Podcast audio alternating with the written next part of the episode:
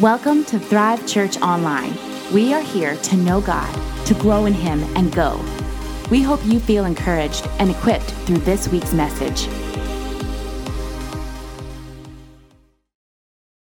Thank you. Thank you. Praise God. That's awesome. I'm really excited to be here this morning. So, good morning to hear, of, hear us in house and hear of us online. Good morning. Um, I'm so thankful. Here's pray for me. Okay. I'm so thankful for our awesome pastors. They're not here right now, but I just want to give honor where honor is due. I actually met Pastor Adam when I was, oh, there's water. Um, when I was like 15 or 16 uh, at a youth retreat. I was sitting on a little step stool or whatever at the end of the platform. He sat down next to me and started speaking how he saw anointing on my life and how he saw the Lord working in me, and he totally freaked me out. Um, I, I was like, what? But also, it confirmed some things that the Holy Spirit was speaking to my heart already.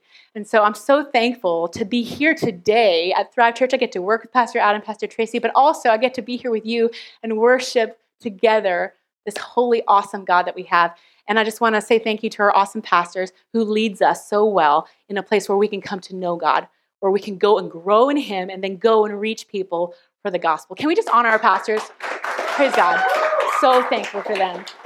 Uh, we're in a series right now called The Summer in Psalms, and I love it. It has been such an encouraging message, starting from um, week one with Jay and giving us that word of like the storm and how God is an anchor in the middle of a storm. And then JC bringing that word of it's a, you have a unique voice that the Lord wants to use. So go back and listen to that one. And if Pastor Adam, he spoke last week, right? If you've not heard his message about like you call out to God, He answers you. call out to God, trust in God, He will, he will answer you. I love that message. If you have not heard one of these messages, I want to encourage you, go back, listen to those podcasts. The Lord has something for you in those words. I don't, I don't want you to miss out. Um, I will say, right from the very beginning, just hearing the title, and pardon me as I catch my breath, but just hearing that title of Summer in Psalms, my heart stirred up because I love the Psalms. I love the Psalms. Um, I would say probably my favorite, my, like my life verse, is Psalms 57 7. And it says, My heart is steadfast, O God. My heart is steadfast. I will sing and make melody. And the Psalms are just filled with these beautiful pictures um, pictures of God responding in our need, and then we responding to God in worship because of how awesome and how overwhelmingly loving He is. We see it over and over again. He meets us. When we cry out to God, He's faithful to meet us. In whatever mess or situation we find ourselves in, He is right there. And I remember one time I was asked what the difference between a little g Islamic idea of God is and who this amazing creator of the universe, God we serve as Christians, as believers, what the difference between those two ideas is, right? And it's his character. Hands down, it's the character of God. He is the one that has never left you, that He has never forsaken you, that He's always with you, that He gave His only begotten Son, that you wouldn't have to perish, that you wouldn't have to die, but live in Him. And one of, uh, yeah, amen, right? Yeah, one of the reasons um, our response to this awesome God is, or should be, and it should always be, it should be worship, right? It should be this.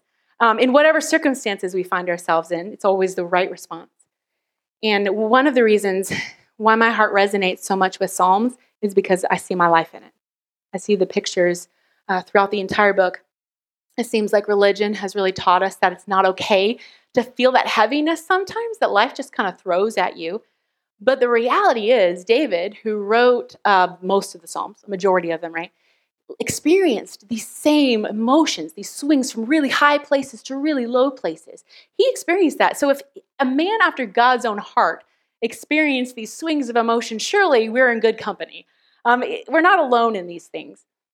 And throughout many of the chapters, you see this pendulum swing of, oh, God, please help me. I am dying, to I will exalt the Lord at all times, right? You see this pendulum swinging back and forth.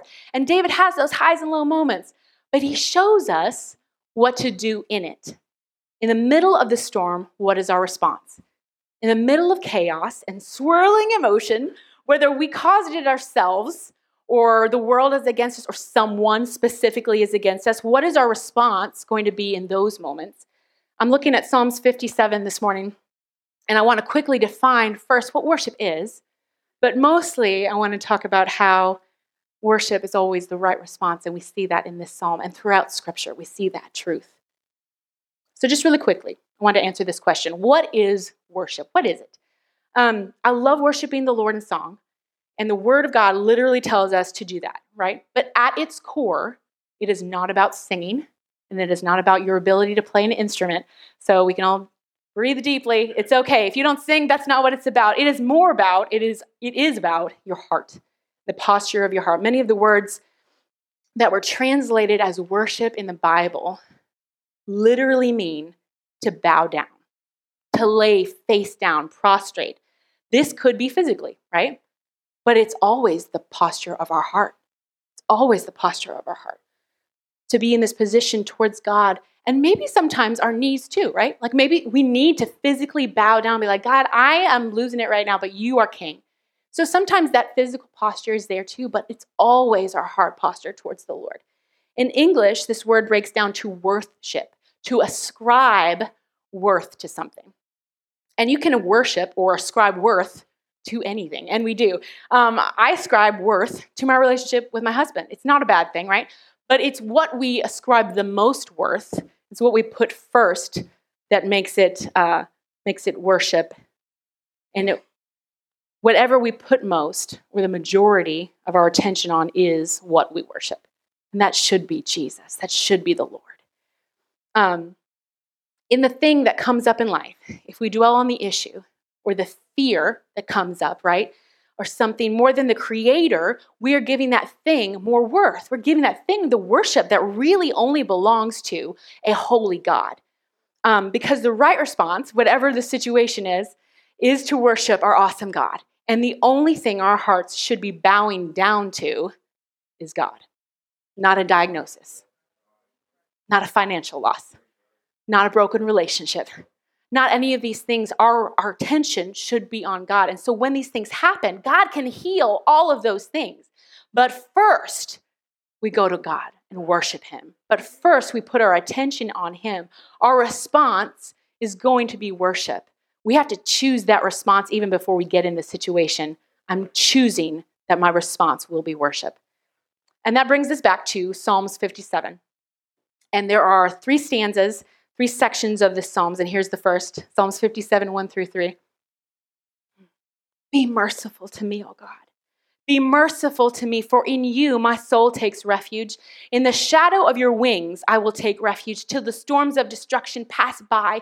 I cry out to God Most High, to God who fulfills his purpose for me. He will send from heaven and save me. He will put to shame him who tramples on me.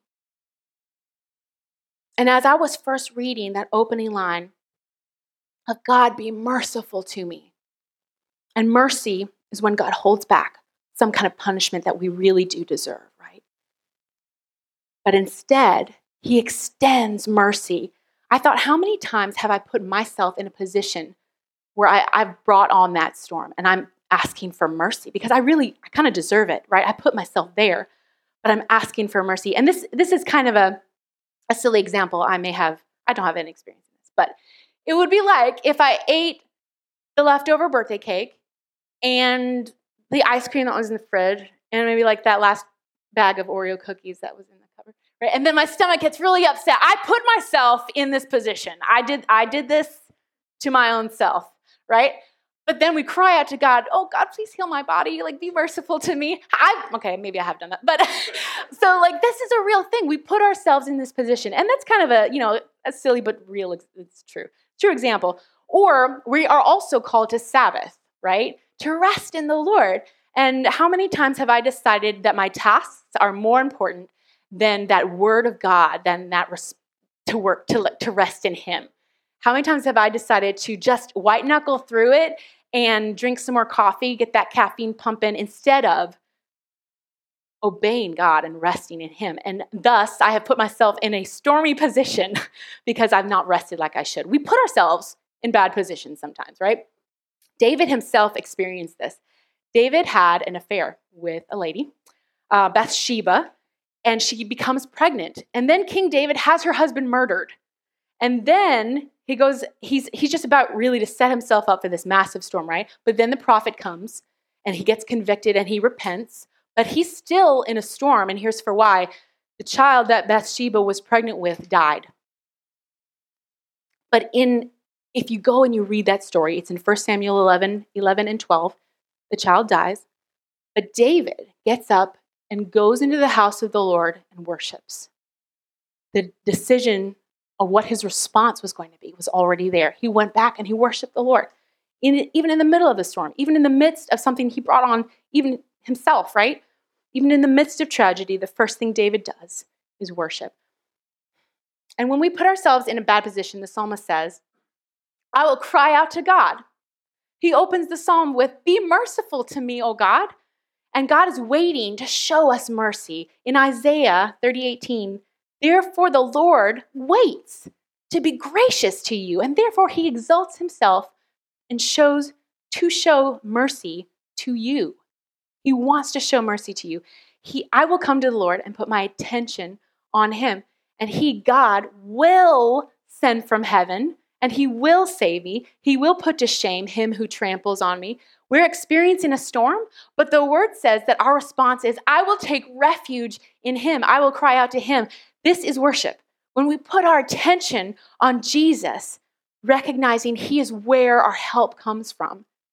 And in all of this, you see this phrase at the end of verse 2 the God who fulfills his purpose in me. The God, that God has a good plan in all of it in all of this. He has a good plan for you, and He will fulfill His purpose. Our response, knowing that God is our refuge, knowing that God is our Savior, that He will fulfill His purpose, our response to that is worship, that bowing down to the one who can handle whatever comes against us. He brings about His purpose for me. And so I'm going to worship. My response is worship. In between sections of Psalms, you'll see this word Selah. And it means to pause, to think about it, right? So think about this. He brings about his purpose for me. I'm going to worship. Selah. And in the second section, Psalms 57 starts with this God will st- send out his steadfast love and his faithfulness. Can we just pause there? David starts this next section again with worship recognizing God's steadfast love and faithfulness. Steadfast means unwavering. And we're called to start our days, whether we are in really high places and excited about what God is doing, or we are in the pits. We are called to start our day with our attention on God and His steadfast love and His faithfulness. Pastor Adam said this one time this thing that separates religion and relationship is emotion. And so emotion is not this negative thing. Emotion can be awesome, it's a gift from God. Relationship with God is not dry. Um, there are emotional moments to it. It's not a routine experience, right? His goodness should be overwhelming to the senses. He speaks to you in that still small voice or meets a need that you've been waiting and praying on for an age. He meets you there. Wow, God is awesome, and you feel it. Um, and you maybe well say, well, well, yeah, duh, I'm going to worship God when, it, when, it, when it's there, when I'm in those high places, right? It's easier to worship when everything's good. But sometimes when things are going well, we forget. We actually forget to give God the glory. It's just as much of a bowing down of your attitude to worship God in those moments as it is when life is really tough. Um, when things are great, we don't have that negative external reminder to put our attention on Him. But whatever the external, whether it is joy and great and awesome or it is despair, our attention should be on Jesus. It's just as important in those high moments uh, because he's still worthy and his hand is on your life and he is where every blessing comes from. Every good and perfect gift comes down from the Father. So if you're in a mountaintop, God's steadfast love is there. Worship him. If you are in a place where it feels hard to take a breath, God's steadfast love is there. Worship Him. After David recognizes and gives attention to God's steadfast love and faithfulness, then David tells us about how his soul feels like it's amidst fiery beasts. And it says this My soul is in the midst of fiery beasts, the children of man whose teeth are spears arrows whose tongues are sharp swords. There are seasons in life where it just seems like your very soul is under attack. That you're in the midst of lines. you just got that report back and it just goes so against what you thought God was about to do. And it's that moment when you're laying, it feels like you're laying down among fiery beasts that you choose to worship the Lord. Or maybe people are talking about you, telling lies with like tongues that are sharp as swords and cuts, cuts you deeply. What are the responses going to be in those moments? Um, I was homeschooled, uh, and I was the poster child of what a homeschoolers. Uh, I was the poster child of what a homeschooler would have looked like, and so I loved ruffles and lace. And so when I came to church on Sunday morning, I was like, ruffles, lace. I had my big fluffy skirts. My mom was a seamstress. Kudos to her. And she made me the most amazing dresses. Well, one Sunday, the week before, I had met some people in my Sunday school class, some, some other girls. I was so excited that I had made some friends. And on that Sunday morning, I came in ready, dressed to the nines, and I was going to sit with my new friends. I was so excited, right? So I go in, and I sit on my little row with my girls. And when I sit down, they stood up and they changed seats. Yeah, that was my reaction. And so, you know, like it, I was hurt. It cut deeply. I, I didn't understand. And then Grapevine gets around in Sunday school, right? That the reason why they moved was because I was just so unfashionably dressed that it was too embarrassing to sit with me. So they moved seats.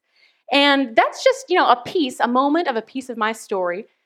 From a young age, I questioned whether I was good enough, whether I would ever have friends that wouldn't just get up and leave, and if I wasn't cool enough or pretty enough, whatever enough.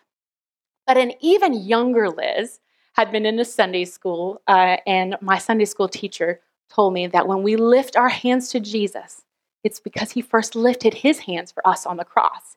So, with that, I had already chosen what my response was going to be. Though that word, that getting up and changing seat, cut my heart as a little person, right? Um, but my response was going to be worship. Because every time I feel like I have someone that's leaving or like a friend that's forsaken me, I go to the friend that never forsakes. I go to the to the God who made me in the first place, and I was going to I knew that he was going to be there and that he would never leave me. And you may be like, well, Liz, I don't sing. Because for me, I, I really learned how to pray in, in singing. So, like, when I was hurting, I would go and sing and worship and kind of journal and things like that, right? And that was my connection point with the Lord. And you're like, I don't sing. Well, that's okay.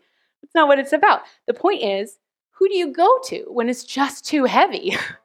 who do you go to when your friend leaves you? And do you have that friend that's closer than a brother? Mm. It should always be that response, right? In these moments when we're feeling hurt, to go to the Lord and worship. Let's worship Him. The Lord takes away. Let's worship Him. You don't even know what He's protecting you from. if the Lord gives, let's worship Him. He's so worthy. In this psalm, David goes back to worshiping and he says, Be exalted, O God above the heavens. Let your glory be over all the earth. He was just laying down with lions. He was he was just laying down with lions, but now he's putting he's refocusing, putting his attention back on God is who it's over who's over it all, recognizing that God is above all. You can be secure knowing that he's bigger than the attack that you are facing. We can go into storms recognizing his steadfast love. He's that anchor that Jay was talking about from the first week. Um, the truth is, his faithfulness, we keep coming back to this truth that in the middle of it, God is bigger. Be exalted, O God, above the heavens. David continues, They set a net for my steps. My soul was bowed down. They dug a pit in my way, but they've fallen into it themselves. So, this, even when people have set traps for you, the word says, but they have fallen into it themselves. So, you keep looking up. You keep praising God the God who is above your situation. David points us to looking to our God who is above the heavens. He is higher, He is bigger. God will send out His steadfast love and save you. His faithfulness is there to meet you. May our response be to worship and to worship whatever may come. Selah. And in this, this third section of Psalms 57, it's the last section, right? David is closing out with praise, knowing that God is above it all. My heart is steadfast, oh God. My heart is steadfast. So, the section before, David describes how God's heart, how God's love is steadfast. And now David's talking about himself. My heart is steadfast. My heart is steadfast. Just like we said earlier, steadfast means that unwavering, that planted. It's, it's a description of a person who is firm and determined in belief. You are digging in, you are unwavering. David knows who God is.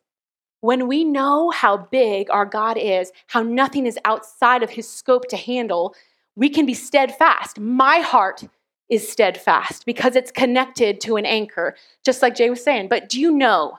Do you know?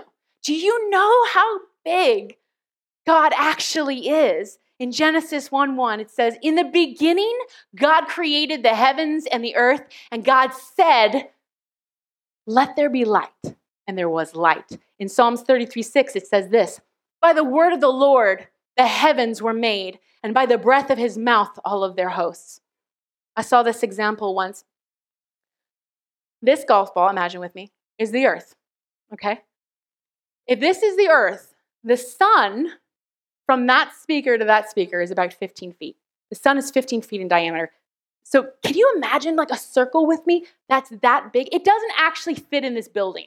Like, that's how wide it is, but it's a circle, right? Can you see it? Holy wow. When I measured this on Thursday, I was like shocked because I, I haven't seen the example, but to be in the middle of the circle and be like, this is the sun and this is the earth, this is tiny. And I'm on this which I'm even smaller. Um, this is the earth. And we think, when I think of the planet, I think, wow, the planet's so big. I haven't traveled any of it, you know? And we're on this, and this is just the sun. You read through the rest of Genesis 1 and you see God said, and then there was, but just looking at the first day, seeing the sheer magnitude of the sun, not to mention that the sun is only one of billions of millions of stars that God has created. Wow. God spoke it and it was. So when we say that God is bigger, the God of the heavens, who the one who created it and me on this, when we say that he's bigger, he's bigger. Like he's so much bigger. For this reason my heart can be steadfast. There's good reason. There's good reason for our heart to be steadfast. In Psalms 57, 8 and 9, it says, Awake, Awake, my glory. Awake, O harp and lyre. I will awake the dawns. I will give thanks to you, O Lord, among the nations. The peoples, I will sing praise to you among the nations. It's because David knows. David knows how big the creator of the universe is and that he can take care of his needs. It's because he knows. Do you know? In all of the vast galaxies that God has made, he sees you and he says, I love you. And he says, I choose you. That's the God that we can be confident in. That's the God that says, My heart can be steadfast. That's the God that I can be secure in and be steadfast in. Our hearts can be steadfast in the knowledge that He is more than able, and that is not a trite lyric, that is a truth that will change your life forever. Here's how David closes this last piece of Psalms. He says, For your steadfast love is great to the heavens, your faithfulness to the clouds. Be exalted, O God, above the heavens. Let your glory be over all the earth. Can our response be this morning to worship Him? Recognizing that He is above it all. He is above it all. And I want to encourage you this morning that whatever situation you find yourself in, God is here. And God is big. And God is able to meet your need. I want to encourage you if you've not lifted your hand ever in worship, go a little deeper. The word says to lift up holy hands in this place. And God is so much bigger. God is so much bigger than the fear that says, oh, I don't want to do that. God is so much bigger than the thing that you're facing at work or at home. Would you close your eyes for just a moment? If you've recognized this morning that you don't know Jesus, but you want to, because maybe before you didn't know that Jesus died on the cross for you, that the sin has been paid for by Him. And He is saying this morning, You are called and I choose you. I love you. And if you want to be in relationship with Jesus, I'm going to ask you to raise your hand in this place. Raise your hand online if you want to be in relationship with Jesus and you've never done that before. Let's pray together. We don't do things here alone at Thrive, and I want to encourage you to, to pray this along with me as people are coming to know Jesus. Father God, please forgive me of my sin and make me right with you. I choose to trust you that you are King and I am not. Thank you for choosing me, for your steadfast love and help me to be steadfast in you. And it's in the name of Jesus I pray. Amen. If you pray that prayer, we want to know about it. We want to celebrate with you and get you plugged into these next steps. Um, you can get with a leader if you're here this morning, or you can email at amen at thrivechurchonline.com. And I just want to leave that parting word of like, God is bigger and He desires your attention. He desires you to be in a right and close relationship with you. He loves you so much. He's chosen you to be in that close relationship with Him. Don't ignore Him. He loves you so much. Thank you for being part of our Thrive Tribe. If you want to partner with this ministry and what the Lord is doing here at Thrive, visit thrivechurchonline.com and click on the Give tab. Help us reach more people just like you by rating and subscribing to this podcast. You don't want to miss what's coming next.